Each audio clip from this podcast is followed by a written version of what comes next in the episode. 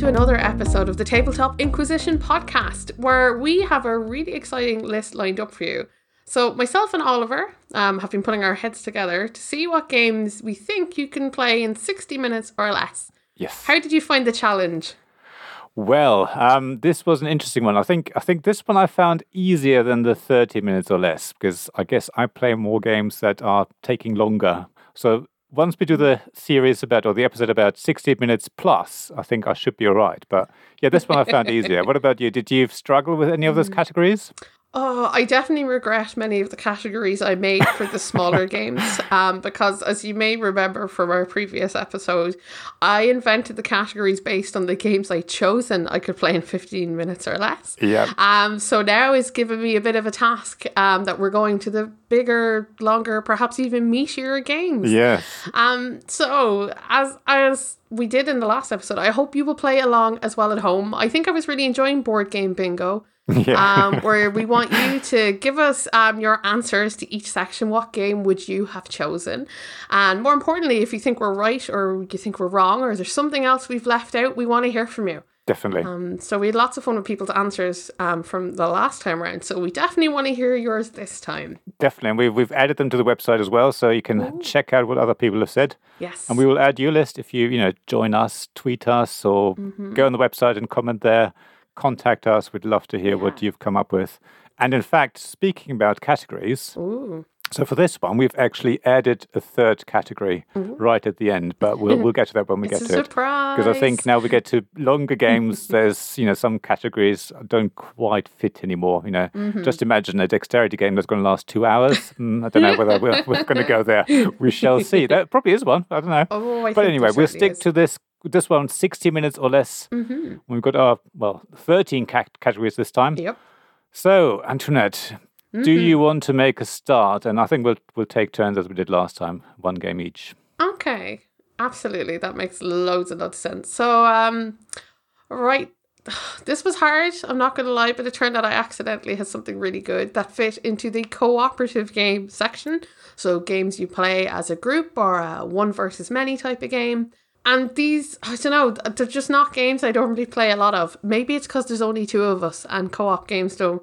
I don't know. Or also Yeah. perhaps the fact that my husband's very much the alpha gamer who likes to take charge of everything. so for me to have a co op game in my collection, it means it's got to be incredibly special. Um, and there's no doubt this is incredibly special. And this is Aeon's End Ooh. um, from Indie Card and Game. So, Aeon's End is a deck building game that you play cooperatively, where you and your team of friends in kind of a fantasy setting take on some kind of monster. Um, so the cool thing, of course, about deck builders is that, well, yes, you're building your own deck, but each character starts with kind of a different set of abilities, and you're going to build your deck in particular ways. So you'll buy cards as the game goes on, put them in your deck to make your deck better, and then try and take down the monster. Um, now, because you do it as a team, there are a lot of cards that interact with other players, um, and those are really fun and interesting. Okay. And what I like best about this game is everyone is kind of doing their own thing, right? So it's not, oh, you should do this on this turn and you should do this so much as in you're building your own engine. Right. But then you're using your engine to help each other and achieve the same goals. So it doesn't feel as kind of I don't know. I don't know what that word is as controlling, maybe as other Yeah, cooperative yeah. games. This one leaves you feeling quite independent. Um, the cards are interesting and fun. I love that there's a whole range of characters. There are loads of male and female characters to choose from, which I really appreciate. And each monster is unique and crazy and weird and does its own special thing. And they really feel like a challenge. I think it's quite a, a not a tough game, but it's one that you definitely fight to win at. So um so that's Aeon's End. Um not only one of my favorite co-op games in under um 60 minutes, but it's probably one of my favorite card games in that range as well. right. So, yeah. we might hear it again later. I don't think I could double things No, up. I no, have no. to come up with something else. It was No, I agree. unfair. Yeah, yeah. That's a tough bit this. You don't want to double up any games. So if you're playing a long co-op games, No. can you think of anything 60 minutes or less? Mm. And Aeon's End, I've never tough. played it, but it does sound very exciting. You know, deck builders are the sort of games that I quite mm. enjoy as well. And, and a lot of them mm-hmm. are quite quick. So having something that's mm. um, not just cooperative, but also something that takes a bit longer to play. And I, I like what you said about Yeah. everyone does their own thing. So there's not really this sort of alpha player thing happening so much. Yeah. Um, that's really mm-hmm. nice. And and I've actually chosen a game that tries to do something similar. Um, I think it probably hmm. still has potentially the alpha gamer problem, but the one I've chosen is Jaws by Ravensburger, which is sort of compet- a cooperative and competitive game at the same time. Because what you're doing in Jaws, if you've seen the film or if you've heard the, you know, what it's all about, is obviously the white shark that's terrorizing the small uh, village, the beach, and all that, and, and eventually the uh, heroes go out and, and try and kill it. Is yeah. So what it's about is is one of you is actually the shark, and the rest of you play the three characters. And okay, there's no choice of female in, in this one. It's it's obviously hmm. based on the film, so there's there's only so much you can do. But the the rest of you work cooperatively trying to kill the shark. And I quite like that part of it. So if if you have a games group where one of you just doesn't get on with cooperative games, and, and in our games group, I know there's one person who who doesn't like it. Jaws might be for you because that person could play the, the shark, and the rest of you play cooperatively together. But you do have that issue with um, yeah alpha gamers because it's all on the board, it's all visible apart from the shark who's basically doing hidden movement type things. So if someone sees what the best option is, you will have someone saying, "Oh yeah, you should go there, and then you should drop the buoy here, and you should do that, and should do the other." So I don't think it quite avoids that, but I quite like that it's a sort of mix of cooperative and competitive at the same time. And I've actually played both as the shark as well as the um, heroes or the main characters. I say heroes. I mean, whether they survive or not, we'll see. Because you know, it, the shark can win. It is possible. It, you know, the, the, the shark I think probably has a bit of a tough time depending on, on how they get along. But um, depending on who you played with as well, if, if they know you well enough, because it's hidden movement really for most of the time for the for the shark. If the other players you're playing with knows you well, then then you probably find it hard to work out uh, and get away from from all the attacks you're getting. But uh, as I say, I quite like that idea of having a competitive and cooperative game all at the same time. And yeah, if you like obviously the franchise of Jaws, then I think you'll enjoy this game. It's it's really well made and all that fits the whole theme. So yeah, cooperative game. Um, six minutes or less. Jaws by Ravensburger. Oh, You've played that before, haven't you, with uh, Brian as well? I forgot I owned it. Yeah. Yes. I forgot I owned it as a co- I don't even think of it as a cooperative game. I don't know why. Hmm. I think it's because it's so thematic. Yeah. I think of that game as a almost a story game rather than a um a kind of a cooperative one. Although it is definitely cooperative. I guess Um, if you played really only like two Jaws player, then well. it's definitely competitive because there's obviously only Jaws, the, the shark, I- and then there's yeah. the others. So if there's Mm-hmm. only two of you, you have to play it competitively. Yeah, I wasn't a fan of it two player, um, but I think that is because who I'm playing against. I think if it was a different individual, maybe it wouldn't have felt Yeah. so bad. But it's a game we reserve for groups or when people come to visit, and I think it's one of those great games to pull out for people who aren't necessarily. I want to say heavy gamers. Hmm. Um, people recognize the theme. People recognize, you know, oh, it's Jaws. We'll put on the Jaws soundtrack, Yeah, and dun, dun, you know, dun, people dun, are out in their boats and finding stuff. Like it, I think it's a really, really good game. I just think it's just it fits so many niches all at once. Hmm. Um, and it's fun, and that's the best part. Everybody wants to beat the shark or possibly be the shark. Um, Exactly. so yeah. it's a fantastic cooperative game. Absolutely fantastic. Yeah, I really enjoyed it, and we played it with our neighbours as well, and they enjoyed it. And, and our neighbour actually, is very much into sort of you know thematic thematics games, and, and as you said, he put Mm-hmm. the soundtrack on and and chose the right bits depending on what's happening. So you might you know play the dun dun Yeah. dun dun dun as the shark's turn was, was going and things like that. So yeah, Mm. it's it's fun for that. Right then, so It's a great the game. next category we've got is dice games. So if you've chosen a cooperative Yeah. game, please let us know. As I say, get in touch after the show, after you listen to us. Um, next Yes, one is please. dice games, 60 minutes or less. What can you think of? Well, I've got a couple of choices, but I've I'm going to Yeah. go for um, Deep Sea Adventure by Oink Games, which is Oh. such a lovely game, and it does actually take a bit longer to play. You think Deep Sea Adventure? Well, I suppose it can be over very quickly. Uh, depending on, on how, how often you, how many turns and how many rounds you play, you can probably play that in five minutes, and, and all of you, you know, don't come back to the submarine. But if you play it as, as you're supposed to play it over several rounds, it will definitely take more than 30 minutes. be still within the 60 minutes. So maybe it's a slight cheat here, um, but I think it, it probably fits quite nicely. And it is a dice game because um, what happens in Deep Sea Adventure? Well, you're all divers trying to dive for treasure. So you've got like a track uh, made out of uh, little tiles uh, that are face down. So at, on, the, on the face up side, there's a certain value of, of you know basically the treasure. And the further away from the submarine you get the more valuable the treasure will be. But you're never quite sure because it's all quite random as well and what you do really um, you're all diving together from the same submarine and you're all sharing the same oxygen tank as well so imagine you have got you know long tubes coming back from the submarine i guess going to the same tank and you're rolling dice to decide how far you can move now it's all lovely when you go down into the sea and you're not carrying anything and you're diving, diving deeper and deeper. The dice are absolutely fine. But as soon as you start picking up treasure, your movement is restricted. So what happens then is, depending on how much treasure you carry, the pip values are basically deducted per treasure. And the dice are, even though they're six sided, they're actually three sided. So they're, they're, you know, numbers one and two and three, I think, appear twice. I don't think they're weighted in any specifically specific way. And you roll two dice. So, you know, to start with, you roll two twos, wonderful. But as you start picking up a, a treasure, suddenly the two twos are only worth three steps.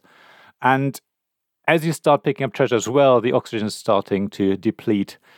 And as you're sharing, all sharing the same oxygen, you obviously have to think about how far you go. Whether you know, some people might decide to return early, but as it's returning with treasure, they start to absorb, you know, use up the oxygen as themselves. So you might be further down, deeper in the sea, have longer to go, have maybe more treasure and more valuable treasure. You don't know until the end. But then suddenly your dice values are say not worth it, and, and then the oxygen depletes, and it all becomes very manic. And I think the very first time people play it, they usually don't make it back to the submarine, um, or you know, it's it's just run out of oxygen basically. And if you do make it back, you obviously get your treasures worth, and at the end of the game, basically, I think you played a couple of rounds or so, you count up how much everyone's got, and whoever's got the most treasure or the most valuable treasure, should I say, um, gets you know wins wins the game. But it's just quite nice. Lots of dice rolling, lots of luck. You know, of course, uh, as luck always goes, you know, if you need the high rolls, you always just get the ones, and you know you don't make it back in time mm-hmm. and things like that. So little fun game. Oink Games is always you know known for these tiny box games as well. And yeah, you know, you can play it, as I say, if, you, if you're really unlucky, you probably play within 15, 20 minutes. But if you play a couple of rounds, it probably takes you a good 30, 45 minutes to, to play it through. So yeah, Deep Sea Adventure by Oink Games. Oh, um, I love the box for that. I think it's super cute with the little submarine yeah. and the, the tiny box. Um, I, yeah, I didn't realize it could take that long to play, so I have learned something new today. But I always like the idea of that. I think a lot of mm-hmm. people just uh, like play one round and that's it. But I think you're supposed to play like three rounds to just make it make the luck element probably mm. more even, I suppose. I don't know, and, give people a chance yeah. to sort of adjust their strategies. And it's one of those games that becomes more like a hmm. meta game after a while. If you play with the same people, yes. you think, okay, this person always goes all the way down, so this time I'm I'm not going to do that, and you know, and then think, you know, do they know what I know that they know, and that sort of thing. so it does it does become fun if you play it several times with the same people. So yeah. Excellent. Oh, that's pretty cool. Right, so my dice game. Um, I kind of regret having chose this already because I'll have to explain it. Okay. Um, and despite the fact I explain board games all the time, you know when you've not played something in a little while, you're like, what exactly was that about? Um, so yeah. we'll we'll give it a go for my dice game, and it's a really really good one. That's why um I have to try and explain it. And this is Raja of the Ganges from Hooch Bila. Oh yeah. So I was sitting here going, what exactly is the game about? Well, actually, now that I can tell you, and a little bit of a BGG search, um, that the game is about basically you are kind of um, nobles in the Ganges area, and what you're trying to do is gain wealth and karma. And how the game works is yes, you have a number of very cute colored dice, um, and you will roll them, and they are your workers. And you're going to place them out on the board so that you can acquire well wealth and and karma.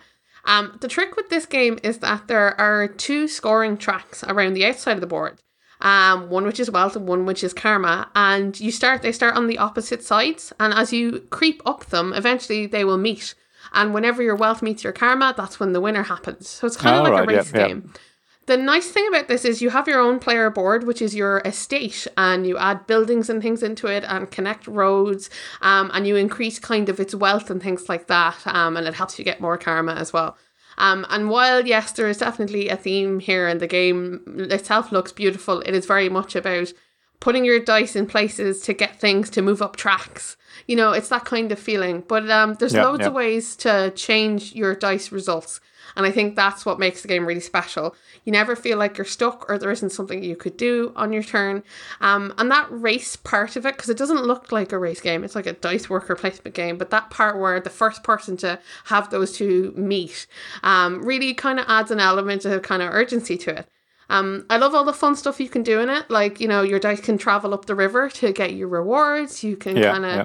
um, go and explore and things like that. There's lot, there's lots to it without it feeling overwhelming. And it's definitely one of my favorite dice games. It's yet again a little bit like Jaws. Um, anybody I've shown it to has really enjoyed it because it looks a lot more than it is until you sit down and you explain. It they're like, oh, that's not so bad. It just it looks more complicated because there's a lot to it. Um, but yeah, so it's yeah one of my favorite dice games, and it's really really good looking. And the first player token is an elephant, so you can't go wrong with that. Like a little 3D elephant. so yeah, so that's Raja the Ganges from Hoochspila. Nice. I've I've played that on Yucata once or twice because someone Mm. invited me. Um, I've not really learned the rules, so it, it's a bit, as you say, a bit overwhelming if you don't have never actually read the rules Yeah, or it anything. is. But it, it does, as I say, it, it it's nice to see all these different things you can do and the different colored dyes. and it just yeah, I, I'd Yeah. like to you know play it for real at some point. Because it does Yeah. seems like it's one of those games that actually looks quite interesting on the table as well, and and yeah, dice game definitely. There's def- lots of dice involved. I can Mm-hmm. I can uh, confirm that. So this is another game type of game I don't own a lot of, but I somehow snuck something into this. Like there's a amount of these where I read the category and went, no. No, I can't. Yeah, no. And then he went, "Oh wait, wait, wait, maybe there is." yeah. Um, so this is word games, and actually, I had good selections of word games. I think for shorter times than this. The idea of a word game that goes nearly up to an hour is is almost unimaginable. Um, but I have to say, it managed um, Renegade Game Studios manage it, and this is Spell Smashers. Oh, nice. yeah. So yeah, so Spell Smashers is well, I don't know, it's a game with a legacy in our house because my husband almost bought it when we were at Essen. It was on sale somewhere and he never got round to buying it and then he regretted Ah. it forever Yeah. because you know that one that got away. Um so I bought it for him for Christmas as a surprise. So Spell Smashers finally made it into our house. Um it is a word game, but it is like um a dungeoneering word game. Um so you are building words to kill monsters and then you get loot in the form of other words and you go back to town and you could like rearrange your hand to be able to make better words in future. Um and there Okay. are bonuses from your equipment if you can have certain letters and things in your words and all that kind of stuff. Like it all it's really thematic for a word game. I'm not I'm not gonna lie, it's very well done. Um Yeah. and you go out and you fight all these monsters with your words because we all know words are better than swords. And it's just it's fun. it's actually just it's just really fun. It's beautiful as well. It's really nicely made. You know, when you sit down and you play something, you're like, oh, this is just lovely. Um, it definitely fits that bracket. But as usual with word games, it falls into that terrible problem of is this a word? Um, Yes, maybe yes. that's why it takes longer. I don't know, but it's definitely a bit longer of a game than most word games I've played. Um, but it's a very fun um, and really kind of light light-hearted take on word games and a nice Yeah. kind of fantasy mix as well. I think it's an unusual game, but a, a good one. So that is Spell Smashers from Renegade Game Studios.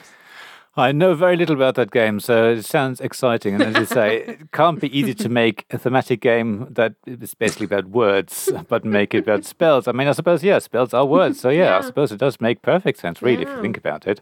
I mean, I've, I've gone with a similar sort of style game, I suppose, in some ways. And Mm-hmm. um, this is also about um, making words out of letters and the problems that come with Mm-hmm. that. You know, the, the person who has basically a dictionary in their head, they, they're always going to win because they, they work it out. And the rest of us who don't know that many words uh, are a bit more stuck. Yeah. But what's quite nice about this game is you actually have a lot more flexibility. So, unlike something like Scrabble, where you have to use all the letters, in this game, you will actually be able to use every letter you have as a wildcard if you need to. And this game is called Hardback by Fowers Games. So it's actually a deck building game, really. So it's it's a card game almost. So it could fit into that category. And I had that in that category originally, but I've moved it into word game because I couldn't come up with anything else that fits that category like you. I was struggling with that. And yeah, hardback is you know is a deck builder. So the usual thing, I think you've got a hand of ten cards. Everyone basically stays starts with the same sort of hand. I think there's only two cards are different or something like that. And then you draw five cards and you try and make a word of it. But as I said, every letter you can basically turn face down and use as a wild card. So even if you can't think of anything, you can make a you know a, a, word out of one letter if you really wanted to, or even of zero letters if you wanted to, and and just use everything as a wild card. The only thing is, if any letter used as a wildcard doesn't give you any points or coins or anything. So in this game, uh, cards can either be worth points or can give you money to buy more letters that are in one of those, you know, usual sort of things, off row in the middle, and then different values. And so you have to obviously decide that if you have a high value card, you obviously do want to use that letter in your word if you can. But if you can't, fine, then you turn it face down and, and you can still make some points this turn. And then over the rounds, you basically build up your deck try and make you know make the letters more useful and and give you more points. And yeah, as I say, it's it's one of those things where yeah, you, if you're very good with words and if you know a lot of words, then you'll find this game a lot easier and you'll probably score a lot higher. But there's other ways of winning as well. So, you know, if, if you get a good deck as well, you can sort of go for that and, and potentially outsmart someone, um, you know, getting more points if, if they're not clever enough to get for the points. So I suppose there's a bit more leveling the playing field, but you know, like in any card, uh, sorry, in a, a word game, should I say, it is mm-hmm. hard to find words if you don't know enough words. So, but it is fun. I've I've played a few times and with different people, and even for me, who is probably not a walking dictionary, unlike uh, one of my friends in the games group, I, I know I, I, can at least compete, and um, usually the scores are quite close at the end of it. So Hardback by Fowers Games is a lot of fun. If you like deck building, if you like sort of word games, I think this is one to go for. And I think I've not played the other word version, which came I think before at Hardback. By the sounds of it, though, is probably the more sort of solid game and, and more interesting. I think. So yeah, we've got one Fine. word game each, which is good because I was worried if you pick, mm. pick hardback, I didn't have an alternative. No, I think it's one of those tough categories. I, have not played hardback or paperback actually because they're yeah. from the, the, the same designer. Um, yeah. but I'd like to. I think they're they're they're ones people talk about a lot that come up a lot. Although I have heard that the app for paperback is very good um, for okay. your phone. Um, so you can yeah. have word games on the go, no less. Nice. Um, but yeah, word games are just a tough category. I think. I, I think they're a tough sell in our house. I think um, they're quite, um, quite difficult. maybe just there's some people who are just better at that. I think than others, and yeah. they will enjoy you know these kind of games. So yeah, word games. I'm wondering what we're going to do for the next episode when there's more than 60 hmm. minutes for word game. I mean, uh, maybe Scrabble um, will come up Scrabble. for everyone. It'll have to be Scrabble. Yeah. There's only one answer. or Hangman. I don't know. yes. Something that could go on forever. yeah. Oh. Good. Right. Well, we're going to move on to the mm. next category then, which is dexterity games. So, if if you're still with us, can you think of mm-hmm. a dexterity game that lasts sixty minutes or less? And remember, this is more than 30 minutes though because we had 30 minutes or less yes. in the last episode so we were going for sort of between 30 and 60 minutes now ideally and yeah i have come up with one and there's actually quite a few well of those. And it's I think one of those games that you think dexterity, well, you know, lasts half an hour at the most. You know, what, if you think of something like Jenga or whatever, yeah. you know, these these games don't take a very long time to play. But I found Catacombs and Castles, which oh, yeah. is actually a game that takes longer because there is a bit more strategy and tactics to it. So if you haven't heard of Catacombs, I think was the original, but the game I've I've played is Catacombs and Castles, sort of you know, a later version you have basically a quite a smooth board which has on it printed um, sort of obstacle things and, and sort of a home locations. There's, there's a two player game. I think at least it's only a two player game. I don't think you can play. Well, I think you can break up in teams and things like that. But it's basically got you know one side and the other playing against each other. So if there's three of you, I think one side can be you know use two players and the other one one, and, and you can split it up that way. But yeah, so what you're doing, you've got little wooden discs on the board, um, you, so you set up some uh, obstacles as well, and all you do really, uh, in principle, is flick those discs trying to hit other discs to basically inflict damage. Now, it gets a bit more complicated because each disc is actually represents a character, and that character actually has a deck. Well, I think it's like a hand of cards, like three or four different cards, which allow you to do different, do different actions. So, when you want a certain disc to be flicked in a certain way, you have to basically tap that card to, then carry out the action. It's usually a combo thing. So you might first flick just to move, and you're not allowed to hit anyone, otherwise it doesn't count. And then with your second flick, you're allowed to actually inflict damage and do it that way. Or other characters are allowed to move like three times and things like that. So different characters have different sets of cards which allow them to do different actions. And once it's tapped, you can't use that card again. And then once you've gone through all the cards, tap them all, you refresh them, and then you can start again. So there's a bit of planning involved, working out what you want to do. Do you want to just retreat and, and you know get yourself safe? Do you want to move closer to someone? And the problem, obviously, is all these best laid plans are all undone by a bad flick. So if you're not very good flicking discs around, then I think even with the best, you know, team, if you like, you'll probably still struggle because it's all like, yeah, right, I'm gonna, you know, play this card now because it allows me to attack two people at the same time.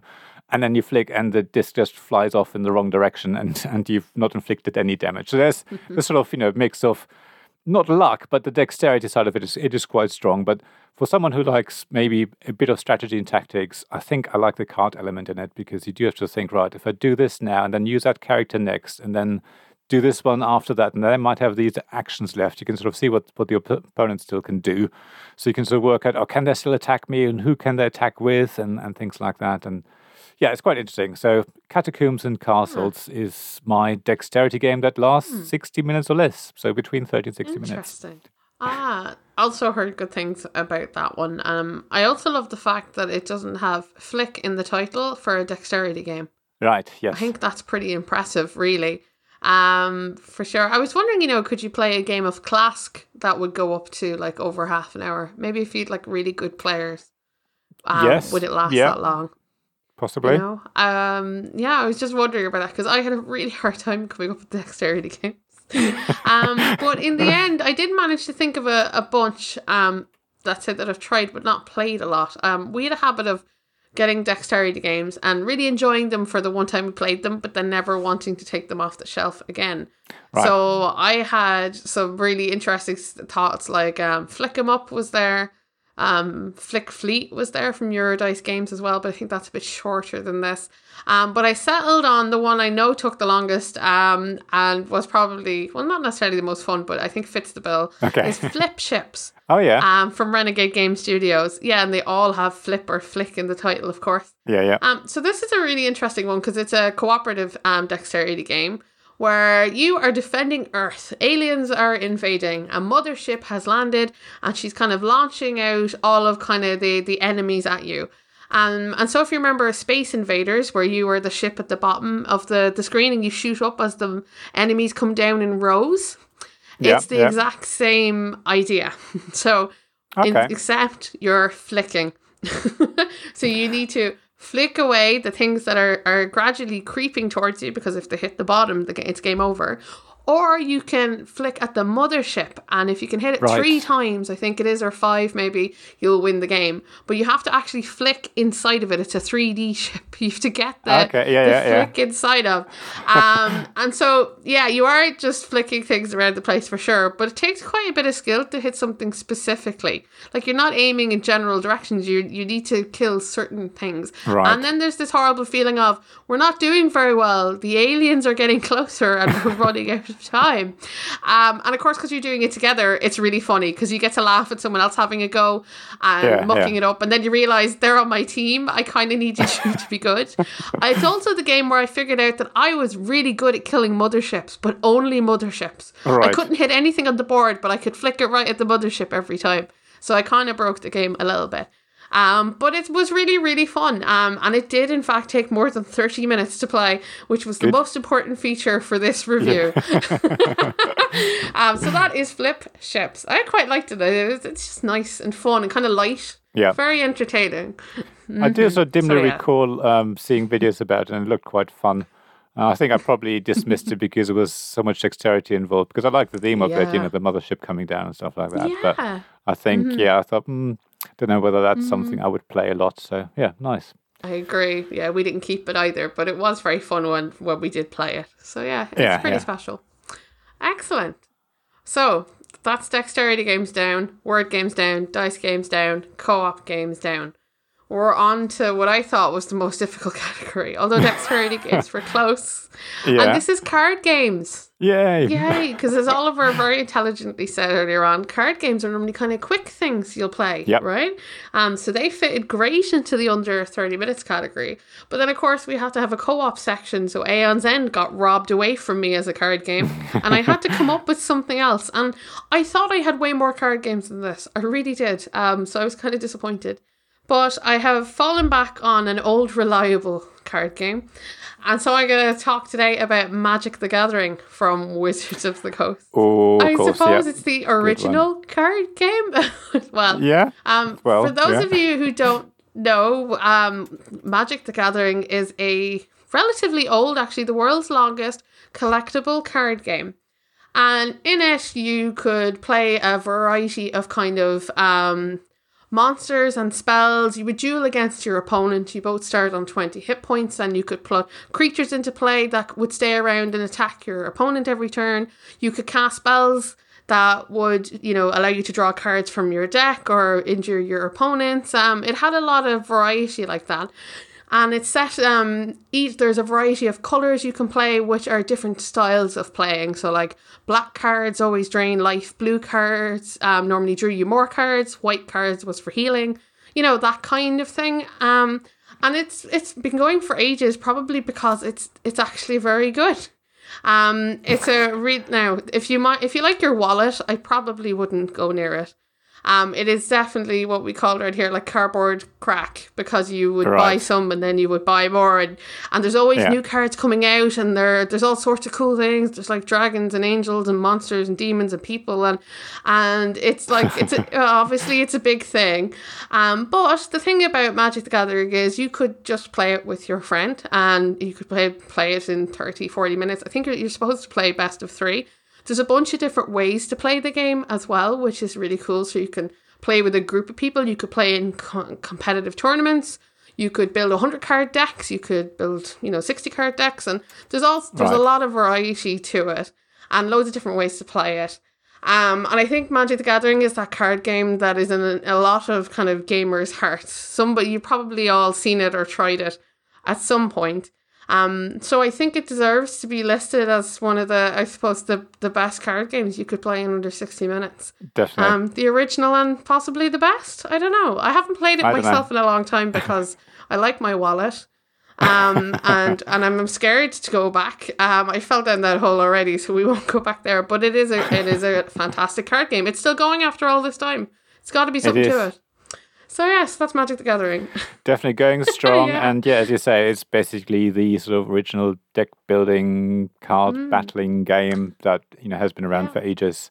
And yeah, I've heard lots Yes. about it. And, you know, a friend of Mm. mine said, Oh, you should do that, buy some cards. I thought, well, it's it's that money factor that's sort of putting me off. You know, if it was just Yeah. buy a deck and off you go, fine. But then you have to Mhm. buy these boosters and this and that, and otherwise you're probably not going to be able to win anyway. And it's like, yeah, okay, let's let's leave it at that. Oh, but Oliver, the boosters are the best part. When you don't know what you're getting, you open them up, you're like, what is it? What is it? Because it's random what you get in a booster. You don't necessarily know what yeah. you're buying.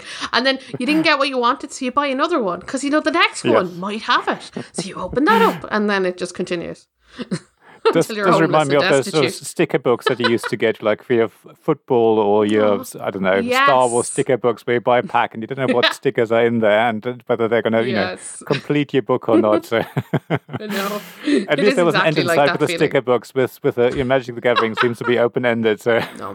Yeah, it's true. no, but it's it's, very it's definitely worthy worthy com- you know worthy mention here. Mm. So not trying to diss it at all. It, it is has a huge Excellent. following and it's still going strong, which you know, not many games have been Mm-hmm. Going this long. So. True. definitely. So what are you gonna pick? I'm curious Well, to hear this one. I was thinking originally of Keyforge, which follows the same sort of lines as Magic the Yes. Mm-hmm. Gathering. So I'm going to give that a miss, actually. And I'm going to go Okay. for Project Dreamscape by, well, Thing 12 Games, I think, are distributing it. I think it's Undine Studios, if they pronounce correctly. Quick shout out to Sarah and Will Reed here as well, Mm-hmm. Yes. um, who've designed this game. So, Project Dreamscape, hmm, how do you explain it? It is a card game, obviously. I think that's why it's in the category. Mm-hmm. It I think it's probably on the lower uh, barrier of the 30 to 60 minutes. It's probably closer to 30 minutes.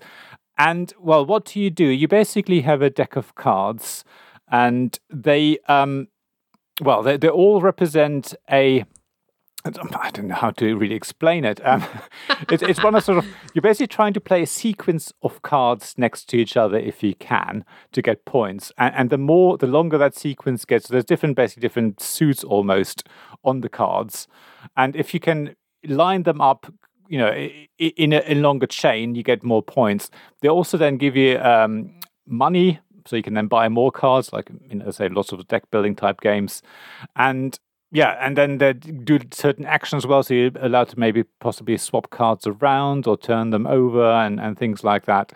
And it's just it's just one of those yeah, it's it's a bit of a quirky one, and probably would have fit in uh, another category that comes up later, the sort of most unusual games, because it is uh-huh. quite quirky graphics, quite quirky illustrations.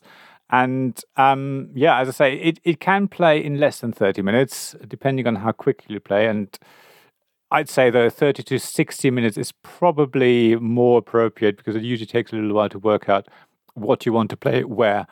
And yeah, so you're basically lining up cards, and and oh, actually, the other things I didn't actually mention is each card is divided into two halves. So it's like depending on which way around you turn it, one side is up and the other one is down, and you're trying to line basically two rows of cards up together. So you might have like purple at the top and yellow at the bottom. So if you get another card that has purple at the top and green at the bottom, you can line up the purples together to make a longer chain. But then obviously the bottom chain doesn't quite line up. And as I say, there are certain actions that allow to turn cards around so you know the bottom becomes top and vice versa and things like that. And yeah, it is is that sort of not just lining up the same cards with the same color, but because there's two halves to each card, you have to sort of work out which ones you want and I say then you hmm. can do one as an action to do other things as well. It's it's, it's, it's relatively simple. I've explained it very badly, but um, hmm. it's it's good fun and very quirky. And yeah, trying to get away from the sort of normal um, Magic the Gathering type thing. So instead of Keyforge, we've gone with Project Dreamscape by Undine Studios. Um, lots Excellent. of fun, as I say. Huh. Yeah, you're right. That does sound quite different. Um, the idea of lining things up like that, you know, that's kind of cool. I've not played it myself, but um, I really enjoyed their other game, Oaxaca, which I'm Oaxaca, hoping I yeah. pronounced it correctly. Oaxaca, uh, yeah. which I really liked as well. So I assume that it could only mean um, it's good things. Yeah. Um, cool. No, it's good so, fun. Excellent. Right, and moving on to the next um, category, which is area mm-hmm. control games. Now, yes. area control, I think 60 minutes is probably a little bit mm-hmm. easier. Mm-hmm. I think most area control games probably take longer than 60 minutes. So I think we'll probably have more mm. options there in the next episode when we when we talk about 60 plus yes. 60 minutes plus games. And mm. um, I've chosen Roam by Red Raven Games, which, well, Red Raven, obviously, if you've listened to the episode, to our podcast of a bit, you probably mm. know that I like Red Raven Games. I love the illustrations. I love a lot of the games. I mean, Roam is actually quite different to to some of the other games. But if you've played Above and Below or Near and Far or now the latest uh, Sleeping Gods, you, you, you know the art style. But there's there's obviously other games as well. So I've done um, eight minute empires. Is it? I can't remember now. Is it eight mm-hmm. minutes? Mm-hmm. Yeah, I think it was eight minute empires. Yes, and um, which again is quite different to what what they've normally you know I say normally, I shouldn't say it because it, you know, Red Raven Games has created quite a, few different games, but the most famous ones are Above and Below, Near and Far, and Sleeping Gods, which are sort of storytelling games quite similar. Whereas Roam is about area control. So what you have there is you have a, I think it's a three by two grid of cards. Each card is further divided into a grid of three by two. So you end up with a six by six grid of squares, basically. Some of these contain coins, others are just empty. And on your turn, you basically have a set of, well, it's called adventurers, but basically they represent a polynomial shape. And you can tap that character to basically fill uh, that shape on that six by six grid. Obviously, you can't overlap with other players and you can't, you know, go across things. Um, and then if you cover up a coin, that gives you a, a, physical coin that you can spend later. And some of these polynomial shapes aren't even continuous. So you might have like two squares here, then the gap of two squares, another one at the other angle. So the shapes aren't continuous, which makes it quite interesting. And you sort of start overlay, overlaying the shapes with with whatever's already on the map, and you're trying to find you know one that still fits. And then you know, once you've done your turn, it goes around to the next player, and you're actually sitting around the table facing into the six by six grid from different angles. So if there's four players, you, each of you, you know, has uh, sits on one side. There's two, just opposite, and that means obviously your shape. And every turn starts with the same deck of cards, the same shapes to start with. But the other player's shapes will be then potentially 90 degrees rotated because they're facing into it the other way. So it makes it quite interesting. Depending which side you sit on the table, your shapes will have slightly different effects. But you can obviously see what people have, so you can do a bit of planning and work out, okay, they, they can only play there, so I can potentially block them. And really, ultimately, what you're trying to do is once one card, so a three by two grid, has been fully filled by the different players, it gets scored. And if your color or if you have the most sort of, you know, um, the like little square tokens you put onto the, the cards, if you've got most of them in there, you gain that card. And that card then represents another character with another polynomial shape. Or it's not even polynomial because I say they're not necessarily um, continuous, they're broken up as well. So you're building your deck of cards that way. And they also represent points as well. So you're trying to get lots of them and ideally high value ones. Um, problem is, high value ones are usually not quite as useful to, to use. And yeah, so as I say, it's just one of those relatively simple games, very beautifully illustrated and about area control. So, you know, you're trying to fill up a lot of room as possible. And, and um, if you've, you know, filled up a card with most of your tokens, you get it. Otherwise, another player gets it. So yeah, Roam by Red Raven Games. Lots of fun. Sounds really interesting. Like I like the fact that basically, depending on where you're sitting, you have a different perspective yeah. on the table. I think that's a, ni- a really and really nice idea. It makes it kind of personal too. Um, so kind of this is the the piece that you were putting together. I like it. Yeah, yeah, yeah. It, yeah. it sounds good. Fantastic stuff. All right, area control. You say? Yeah. Well, there's only one game that that came to mind for me. Um, that's it's probably more closer to the 60 minutes than the 30 minutes, but I know we can play this in an hour. And Okay. this is Concordia Ooh. from um, PD Verlag games. Um, and yeah, Concordia, you know, what, what can I say? It's ridiculously, well, um, most people know what it is by now. We can thank Shut Up and Sit Down for that. but Concordia is the game with the world's most boring cover art. But um, inside of it, is a, a very cool game where you are Romans and you're heading out to take over different territories um, and kind of gain resources and that and become the most prominent um, and whatnot by the end of the game. Yeah, it's the the basis of it's the most basic. I think it's so basic tra- trading in the Mediterranean game. I guess. well, there isn't yeah. a ton of. Uh, there isn't really a ton of trading, but it is about claiming the section. Uh, you want to claim different parts um of the the board. They're they're beautiful. Actually, I really like the boards in Concordia. Um, the cool thing about Concordia is there are multiple maps. Okay. Um, so you can buy expansions with more maps, but each map behaves differently. It has its own special rule or a special way to play to score kind of extra things in it. And the well, my favorite part of Concordia, I've I've many, is that you start with a handful of cards, and these are the actions you can perform. And so you play them in whatever order you like. So there'll be things like get money, um, send people out onto the map, um, put out a little house um, to claim your areas. Um, but you go through this hand of cards, and at any point you can pick them all back up and put them back in your hand. okay. And it's a really simple mechanic, but it's what makes Concordia so brilliant. Because, you know, there's never any debate about what you can or can't do, it's all right in front of you. And then if you want to do something again already, you need to kind of take them back up. Um, there's also ways to buy cards during the game. And scoring is something you want to notice from the very, very, very start of the game. You score based on there's different colors um, at the bottom of your cards that indicate what type of scoring they adhere to. So some will be, you know, how many regions you control in the, the game, and that'll be equivalent to the number of cards of that color um, that you have managed to gather throughout the game. So right, yeah, yeah. that kind of stuff is yeah, that kind of stuff is really important, but I always forget it, which is why I'm telling everybody now. If you sit down to play Concordia for the first time, check how you score, um, because otherwise it Okay. ruins it. Um, but it's just it's a really lovely game. It's great at all player counts. Um, I don't think it takes too long to play. I know we can play it in sixty minutes, and even actually. You can play it up to five, and I've played it with five, and it was only an hour and a half, maybe a little bit more, and they were first time Okay. playing it as well. Um, so it's timely, it's pretty, um, and it's very clever and simple all at the same time. So how could I not have Concordia as my area control game? It's just so good. Nice, yeah. yeah. Yeah, I've, I've won a copy of that game actually, and I've got it sitting here on my shelf. I haven't even Oh unboxed God, it yet because there's so many. Uh, yeah, I, I was wondering whether you Mm. might say that. So okay, I like area Yes. control games. I think our games group would like that Mhm. as well. So maybe that's one of the games I should start opening up and learning. And yeah, should. tell everyone at the beginning. Yes. It's the scoring that matters. yeah, it is. It's the thing you have to watch for. it. The other um, sad thing to tell you is there won't be much of an unboxing. it's No, a board yeah, I already and some inside. tokens. That's like it. There's nothing in it to unbox, unfortunately. But yeah, it's it's a really fun game. I think you'll really like it, Oliver. Um, Okay. report back next month and tell us how you got on with Concordia. I cannot wait to hear. I'll try. Might not be next month, but we'll see. We've got so many games still to play, unfortunately. Yeah. I know that feeling. um, all right, so section the next. Um, I assume you're keeping up at home. Hopefully, you're all excited for this, and I'm gonna go with a tile game. So, unsurprisingly, there's a lot of tile games. Actually, when I thought about it, there was a good number of them. yeah. But since I'm going with a lot of classics today between Magic the Gathering, Concordia, um, I couldn't not bring up Castles of Burgundy.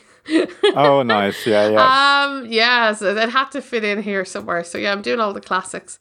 Um, so this is from um Ravensburger as well, and the wonderful Stefan Feld. And this is the most boring game by description, a bit like same way as Concordia, but the gameplay is what really makes it. So in Castles of Burgundy, you are kind of building out your lands. Um, you have your own player board, which is kind of a series of little hexagonal, they're not hexagonal though, little tiles. And from a board, you will draft these tiles and put them down onto your mat. And depending on what type of tile you pick up, it will do something special. So um, you can put down buildings, you can put out animals, and as you put them out on your board, they'll also score you points, um, which is super important. So you play the game over um, a number of rounds, mostly till you've kind of uh, filled out your board, or at least it feels like. Um, and then you'll determine the winner um, based on that. Now, of course, there's more to it than that. I'm just oversimplifying for for the sake of it. Um, but what's fun about Castles of Burgundy is trying to fit the different sections of tiles out onto your board. And this comes from rolling dice. So which tiles you can pick up um, depend on what number of dice you've rolled. You roll two at the start of each round. Um, and then you get to go and put them out. And that's the fun bit. Um, I loved filling in the sections because there were bonuses when you completed parts of your board. So if you completed all the bit that had um, the water sections, there was a bonus.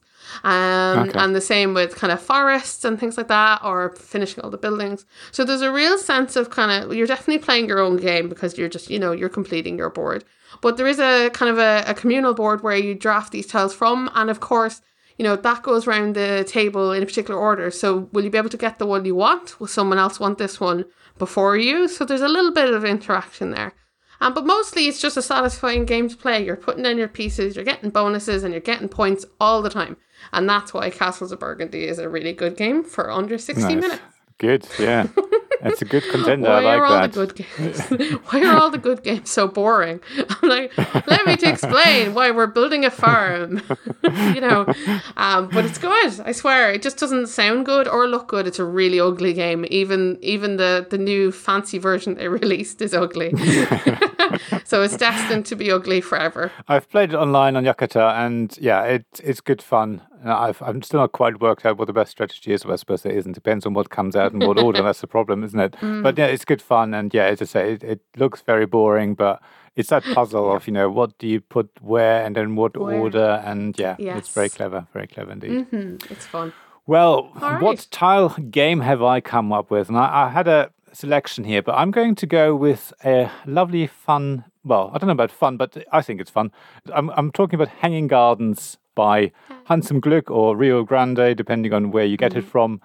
And yeah, Hanging Gardens is the sort of idea of hmm, you are making a, a a- basically a, a giant garden.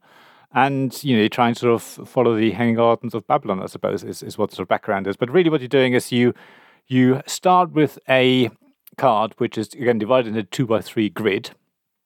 And um, I think depending on the player count, but I think there's no, there's always four cards I think out, except for the three player games. You can play this two to four players.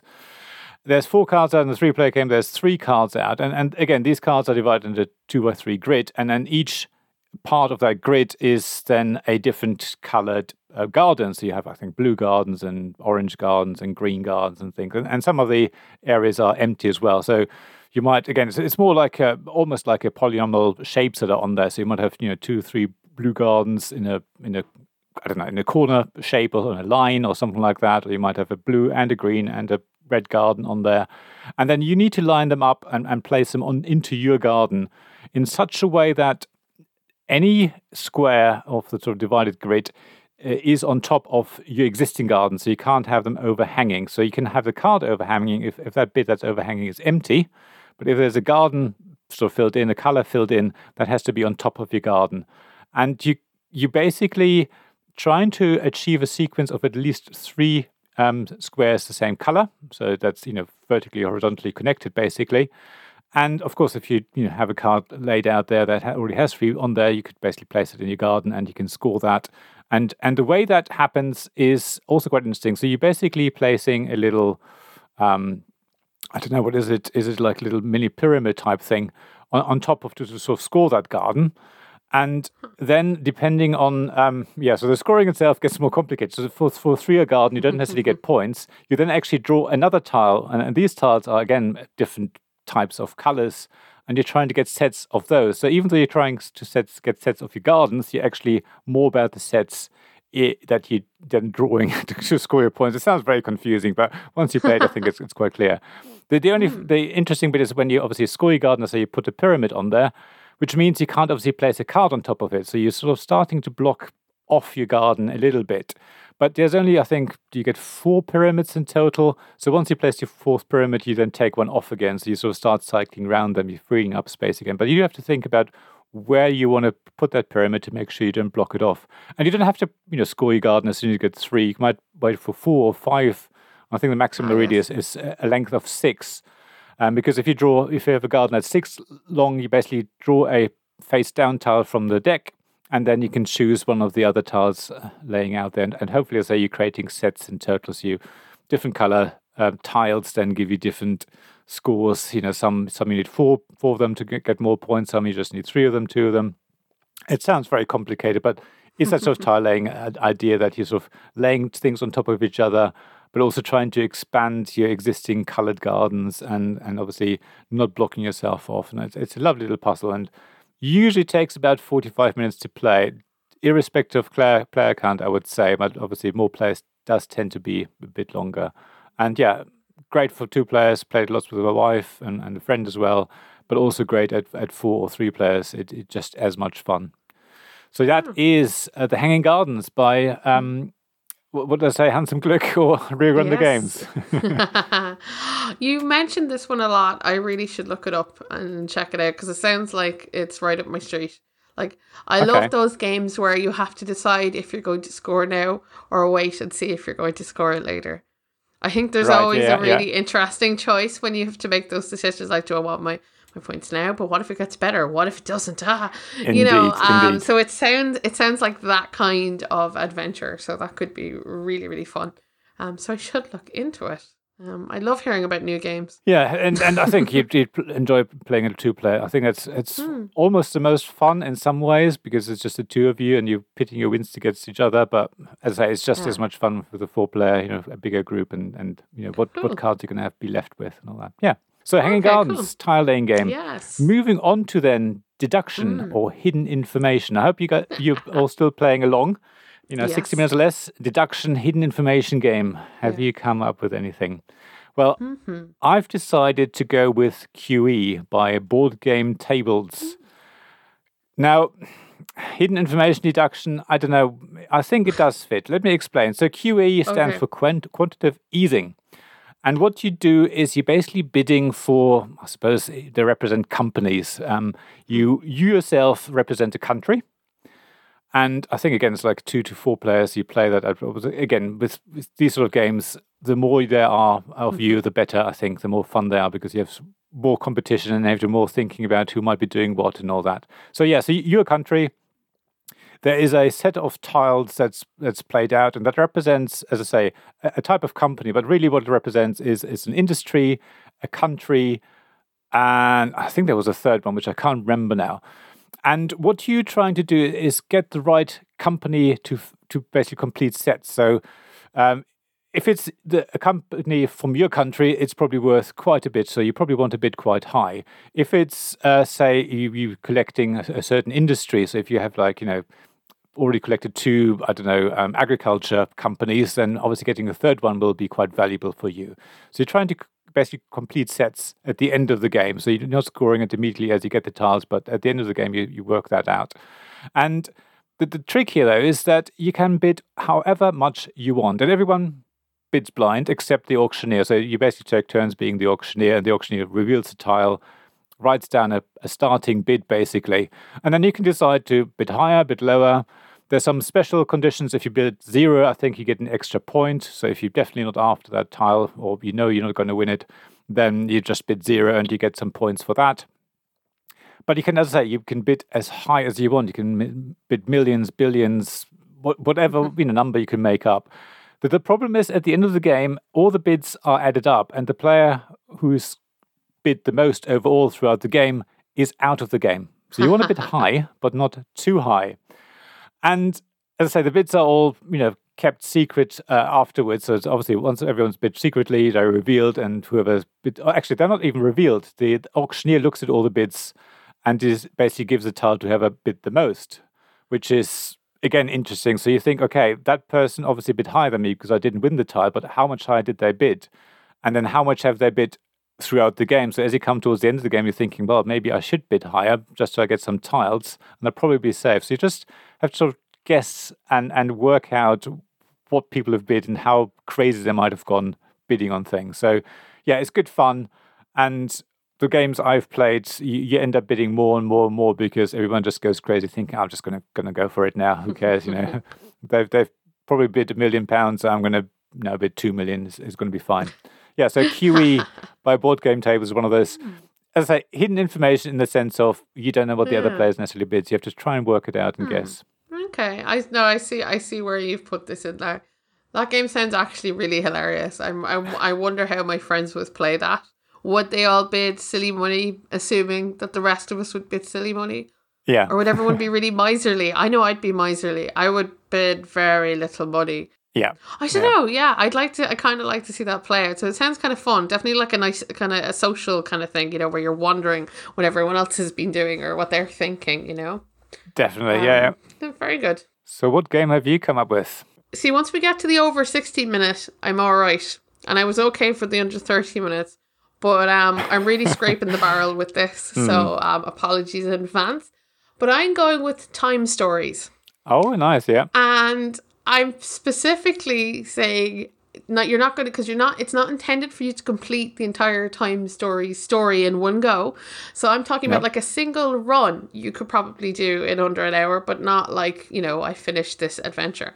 Um so for those of you uninitiated time stories is a game in which you are you play as a group together and you're sent kind of cooperatively um on a, a mission so into a particular period in time so if you've seen Quantum Leap before, you know what this game is about. and you play together and you will reveal particular cards um, as you solve kind of parts of the mystery. Because I, I can't really give away a lot about this. Um, but there'll be things to solve. And what it basically the shtick of this game is, is that you can follow all the outs, but it may not lead you to the end of the, the story. You may not figure it all out. But you'll learn certain bits each time you run through it. So when you finish the the first story and let's say you don't make it or you don't solve it, then you'll start again. But you'll have learned some things from the paths you have chosen this time. So maybe next time you'll choose different paths so you can unfold more of the adventure.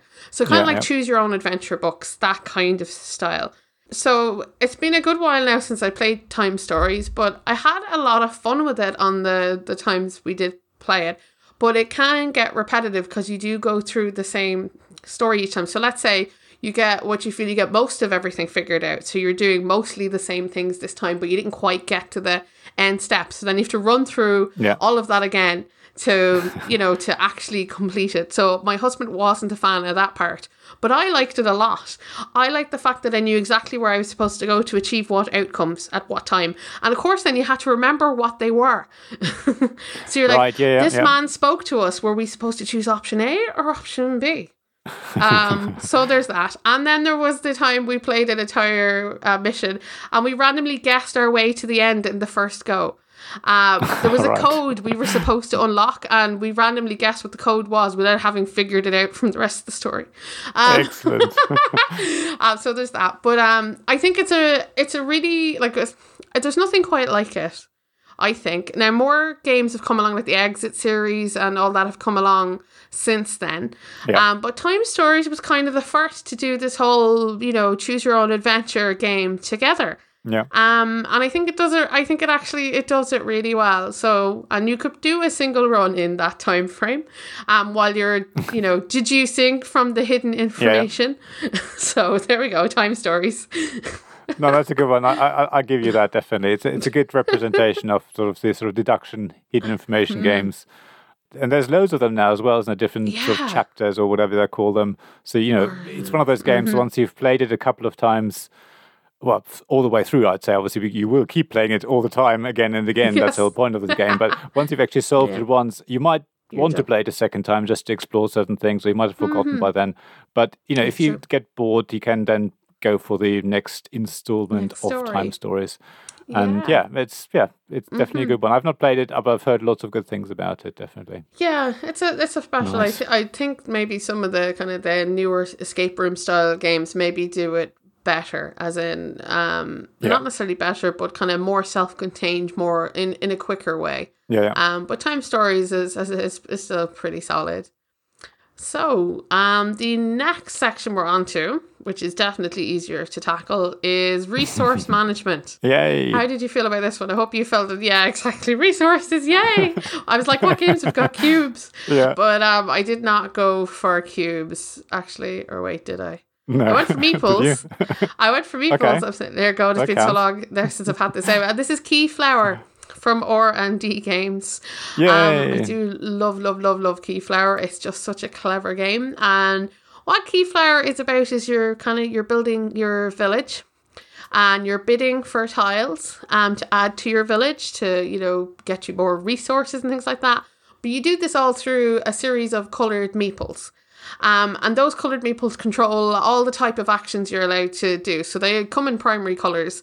So if you want to bid on a tile to put into your village, you can place a yellow meeple on it. And only someone else can bid on it if they can put two yellow meeples on it instead. Um, so there's this kind of limitation on the amount of um, the amount of meeples you can have on a tile, and, and they must all be the same color. So you also use meeples to activate the buildings in your village. So that's how you get resources, which you can turn into things like victory points and such. There, it's played over four seasons, and then the final season is when you will score. Um, but the cool thing about the game is that you'll know some of what scores at the end of the game at the very start of the game, Okay. and it's up to you to decide if you want to actually use that. There are tile you put in your village, so in the like the final in in um, what comes after autumn, winter, um, you they, you place out all those tiles you had at the start of the game. Everybody has some, and they're placed out for bidding on to be able to score by. Um, so Key, Keyflower is very simple. It's very smart, and it's got a really interesting way of player engagement. Where it doesn't feel mean or steely, but you are kind of engaging with engaging with each other. Right, So, for yep. instance, you can use your opponent's tiles in their village, um, with whatever color meeple you like, and then they may not be able to use it themselves if they don't have a matching meeple.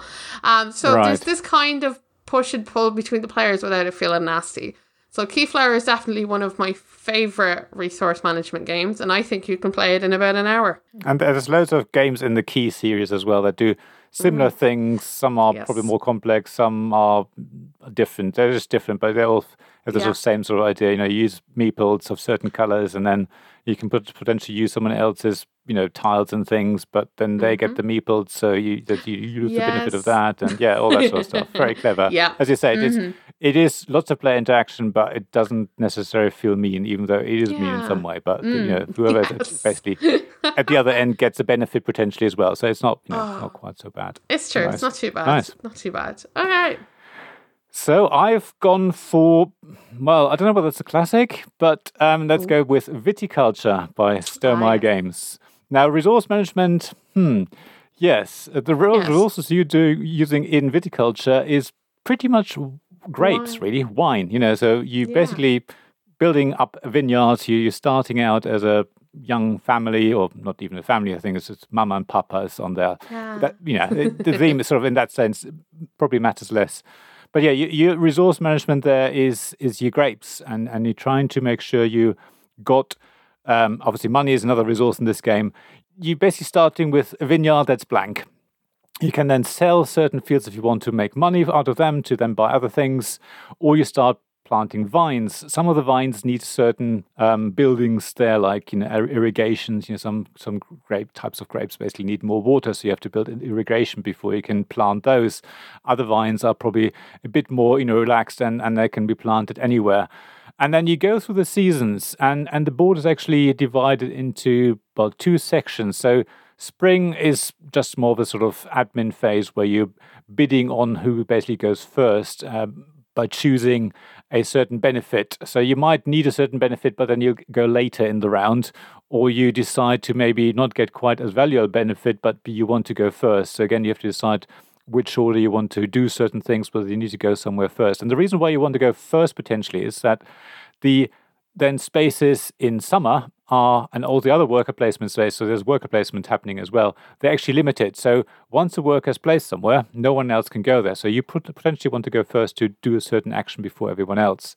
The only exception is your so-called grande worker, and, and that worker is actually bigger than everyone else physically in the game. The, the you know the little meeple is bigger, and that grande worker can go anywhere. So even if someone is already there, even if someone else's grande worker is already there, they can still go there. So you've got a sort of get out clause. If if you've forgotten something, you can potentially use them, but you only got one of those, so you do have to think about it.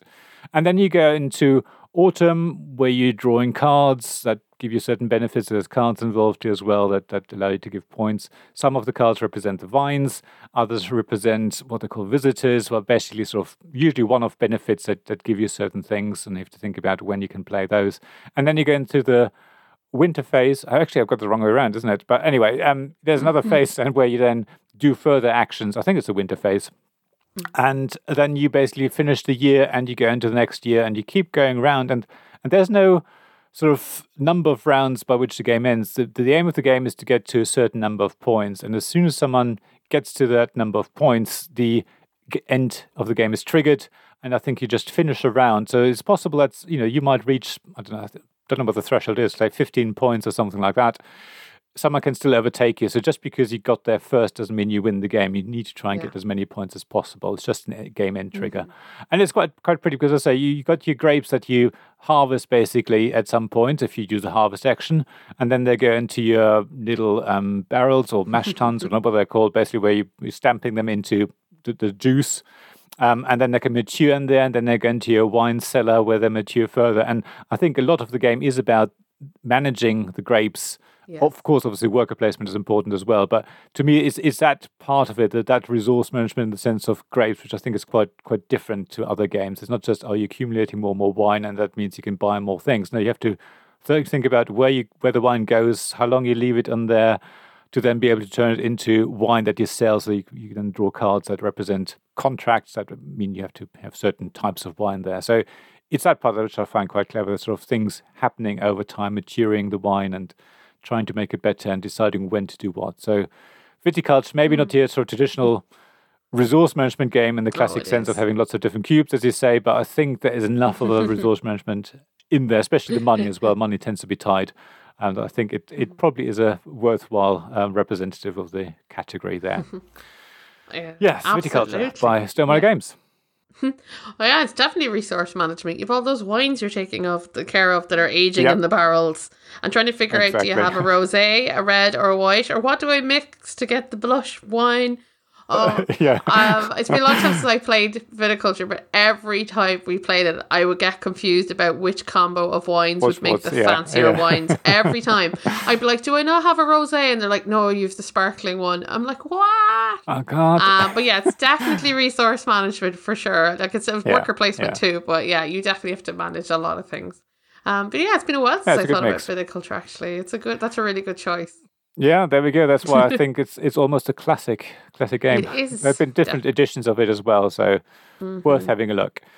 Now that means we're moving on to the next category, party games, and I struggled with party games in the 30 minute bracket. I'm, I'm struggling with 60 minute party games, and I don't know what we're going to do with 60 plus minute party games. We shall see. Werewolf, um, I don't know. yeah, I don't know. There's Some sort of social game. can. Who knows? Oh, actually, I've just thought of one. I shouldn't say that. I'll leave. I'll leave that for Keep the it- 60 keep it for plus later. one. Yeah. Yeah. Now, um, I think one of the criteria usually is for party games that you can play with lots and lots of people. And none of the games I've got in this category you can play with lots and lots of people.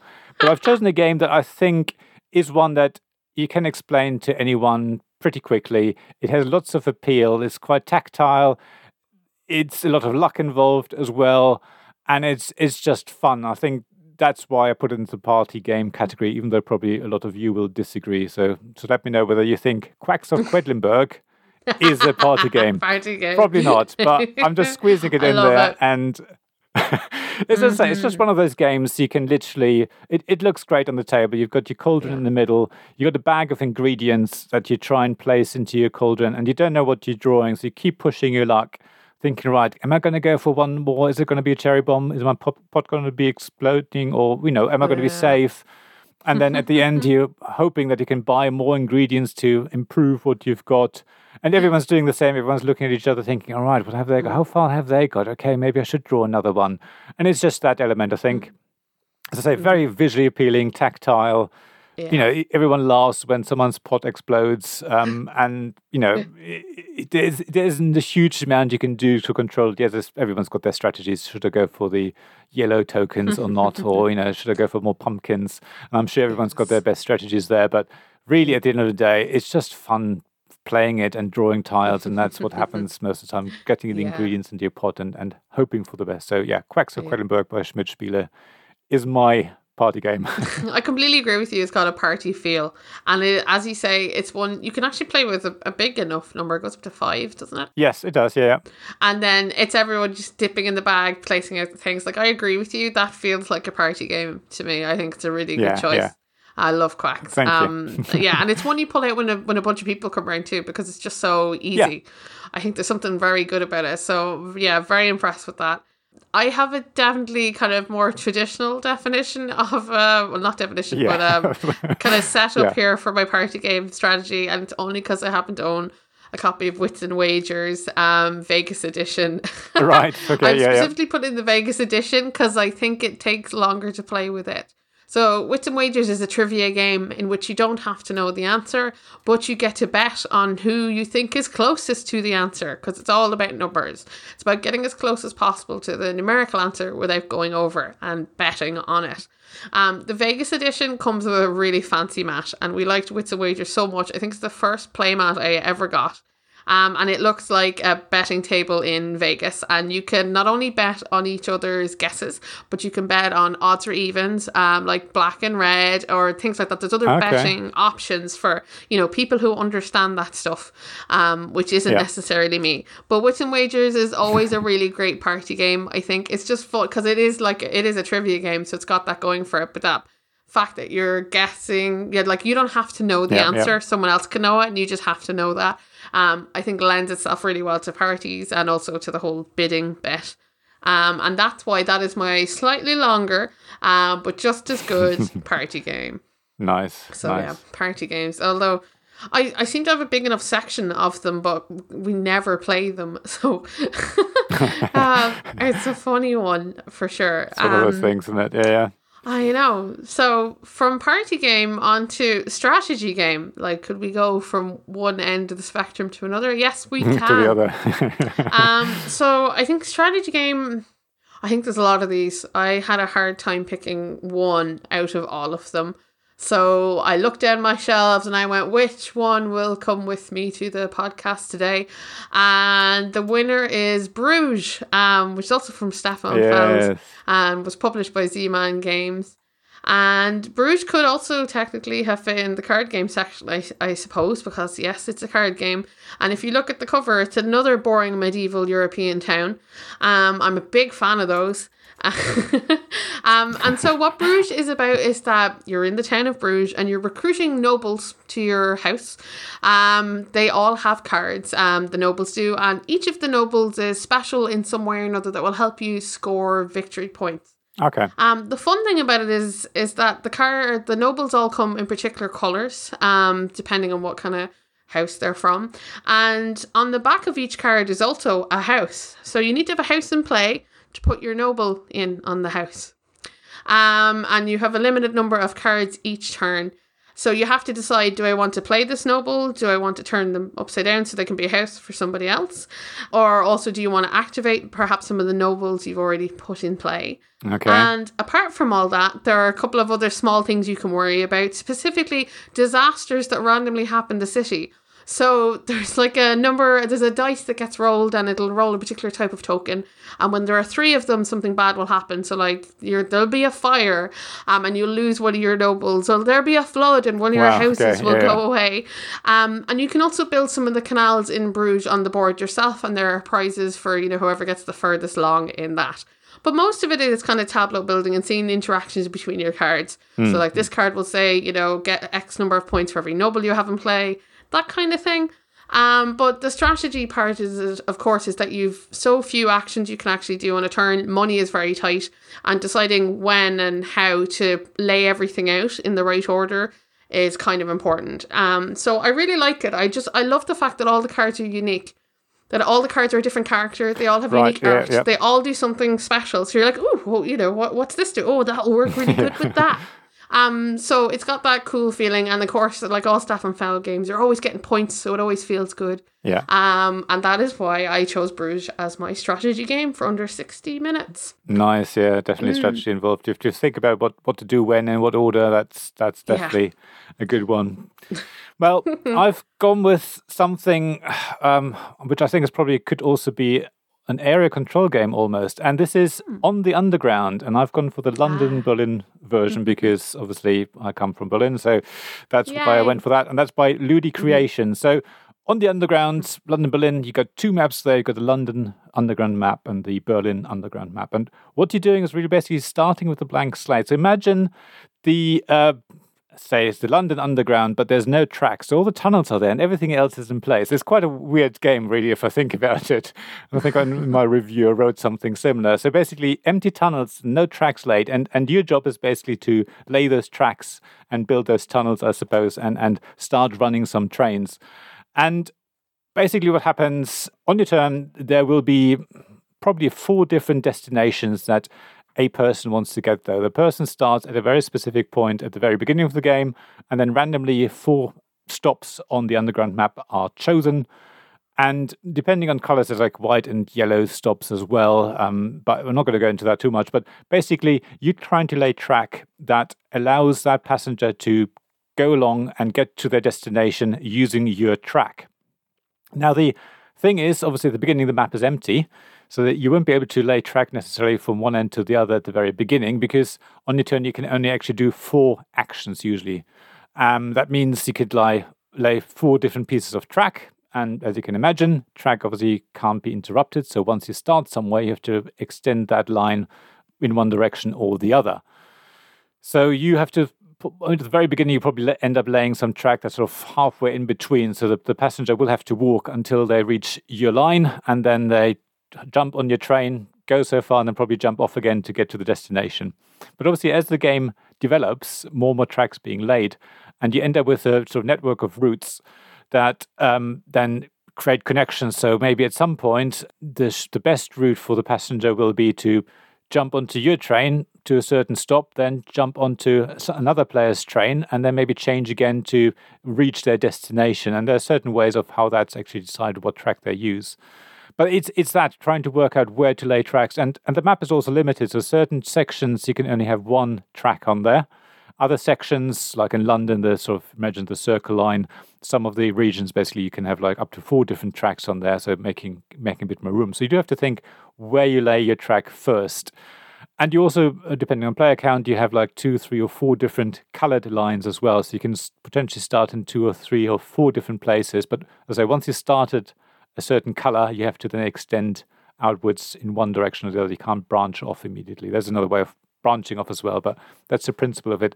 And yeah, you end up with a really sort of convoluted network of of uh, train lines and working out where to go next. And there's a bit of a luck element because the destinations are they they're chosen at random, so you, you can't quite plan, but you can, as I say, see oh, there's certain choke points. So maybe I should build here first to make sure that I can still reach the other destination. I don't get cut off. So imagine a bit of so suppose ticket to ride where you can cut other players off uh, on the tracks. But in, as I say, on the underground, usually as a way of getting around. So, you know, if, even if you don't go in that direction, you can go maybe in the other direction because you know, there'll be crossings and things like that. So, hmm. yeah, on the underground, London Berlin is a yeah strategy game in that sense. Uh, maybe not strategy in sort of um, the sort of traditional sense, but yeah, certainly you have to think ahead and work out where you want to go and which tracks you want to lay and all that sort of stuff. Fantastic. So yeah, we're coming towards the end now. I hope you oh. are all still playing with us, playing yes. along. I hope you found some games that fit the different categories. And mm-hmm. remember, do get in touch. Get on the website tabletopinquisition.com and let yes. us know, or find us on Twitter.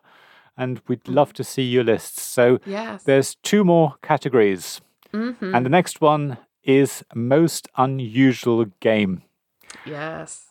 So 30 to 60 minutes, most unusual. Now, I've come up with one that's recently come out f- from Kickstarter. Well, the, I think the campaign finished a while, but I've recently received mm-hmm. in the post, and that is Canvas. Oh, yeah. A really unusual game because you are supposed to be an artist and you're making a painting that then gets into entered into competition and basically gets certain rosettes for different criteria. So criteria could be composition or color scheme or symmetry and things like that. And on your turn, you basically um, take well. So, so the, the, the picture, the final picture or the final painting will actually be made up of three different transparent cards that have different sort of parts of a picture paint or printed on them. So as you overlay them, you you create a composition of of three different elements, if you like, and you then combine it with a colored background to actually cr- create that final painting, and it looks really good. You know, once you've got your sort of transparent cards in there and you sleeve them, you end up with a really sort of weird, strange, interesting painting. It's quite creative that process. I quite like that. Very visually appealing and, and very different in that sense. And it also creates a name. So again, there's pass piece there's two words basically printed well usually one word printed on each card but as you overlay them you might end up with a two word painting so you have a title. And then you score that painting. Now you think well how are you going to score that? Well really what what's happening here is each card has uh, a set of colors printed underneath as well with symbols. So there's potentially up to four colors on each card and as you overlay them again you might be covering up colors at the bottom of the, the card if you like um, and the symbols there. And you're trying to again trying to create a certain combination of symbols and colors to then be able to score the criteria. So I don't know off the top of my head, but let's say, for example, symmetry. For symmetry, you need three triangles on your final painting. So you try and layer them up. And you can potentially score several criteria as well. So if one criteria is to make sure that you have one of each color, so you've got you know all the four colors at the bottom, as well as three triangles. Again, if you lay, layer them up in the, in the right way, you might be able to achieve that with one painting and then you get rosettes for them. They, at the end of the game, are worth points. And that's where I think, unfortunately, ends up being more of an abstract game rather than a visual game. I think that, the, unfortunately, with this game, the sort of visual appeal sort of falls by the wayside quite quickly when you realize that you're really just looking at the colors at the bottom and making sure you, you get the right combinations of symbols and colors. So that's a bit of a shame, but it's certainly unusual. And when you get out the box and, and you start, you know, I think if you play with someone, you'll probably find they just start grabbing these overlays and start making their paintings and not actually playing the game. And I think that's always a good sign that, you know, you're sort of inspired as soon as you take it out of the box mm-hmm. and people look at it and go, oh, yeah, I'm going to play with this. And oh, I'm going to make this painting. So that's Canvas. That's recently come out. And mm-hmm. yeah, I think it's very unusual. I've not come across something like that really. Uh, what I want to know is, did you hang it on your wall? Because I believe that the box for Canvas has a slot, so it can be hung up like a piece of art. Um, which I think well, is both amazing and unusual. yeah, the, I've I've got the version that came uh, with little easels, so you can oh, actually put your painting cute. up on an easel. So I think there's like four or five easels in there. So if you oh, really like cute. something, yeah, you, if you don't want to play the game or you finish playing the game rather, you can you know put the best paintings up on your mantelpiece or something like that, and then awesome. it looks very pretty. So it's visually mm-hmm. very stunning, and the mm-hmm. illustrations are very good, and it's very clever. And as I say, that the paintings do look cool at the end of it, and the names mm. of them. You think, oh yeah, this is, you know, it, it, sort of makes perfect sense. But unfortunately, mm-hmm. the gameplay itself so just distracts really from Yeah. that. So yeah, Oh, that's a shame. Um, all right, so most unusual. Um, I had two choices here, and um, you'll have to stick with me because when I when I say what this is, you go, "Oh, there's nothing unusual about that." But I assure you, this game is is most strange and unique. Um, and this is Root from Leder Games. oh yeah, So Root is a is a is a game about woodland creatures. Um, and they're in the wood. It's a game of you know, um, of of factions and of course trying to win. And the unusual thing about Root is that every faction has a different way to win. They have their own vernacular, um, in terms and things like that about how they interact with the game board, how they interact with other factions and things like that. And it is both a curse and a blessing. Um, because on the one hand, Root is really cool because you are doing your own thing.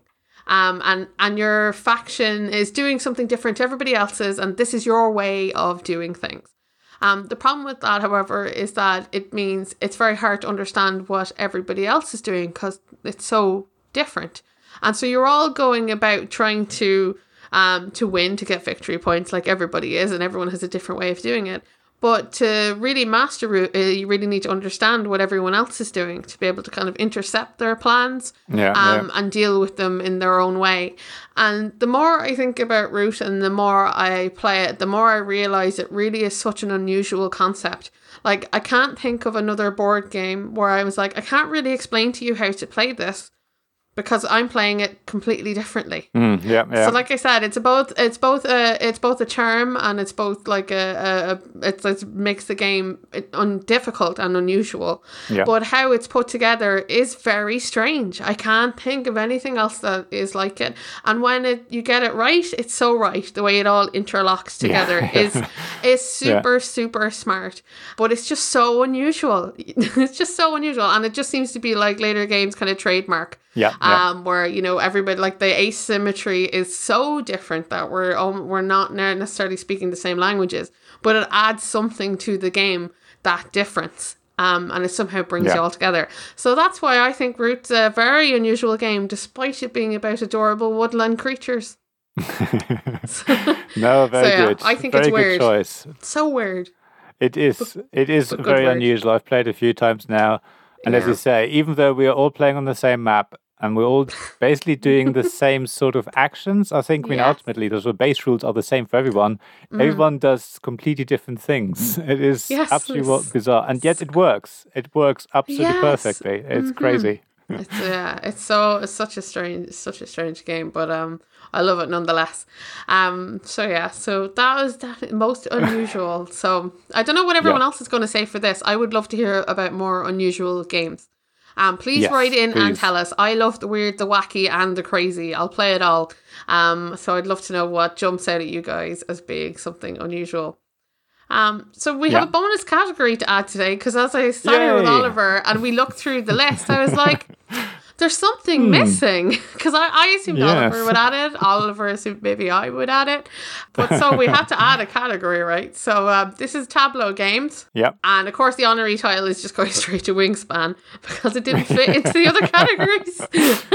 How could we leave Wingspan out Yeah. in games under 60 minutes? I don't think either of us could have done that in good conscience. No, no, exactly. Um, yeah. So I'm just gonna sh- I'm just gonna shove it in there at the end. If you haven't heard of Wingspan, I don't know where you've been.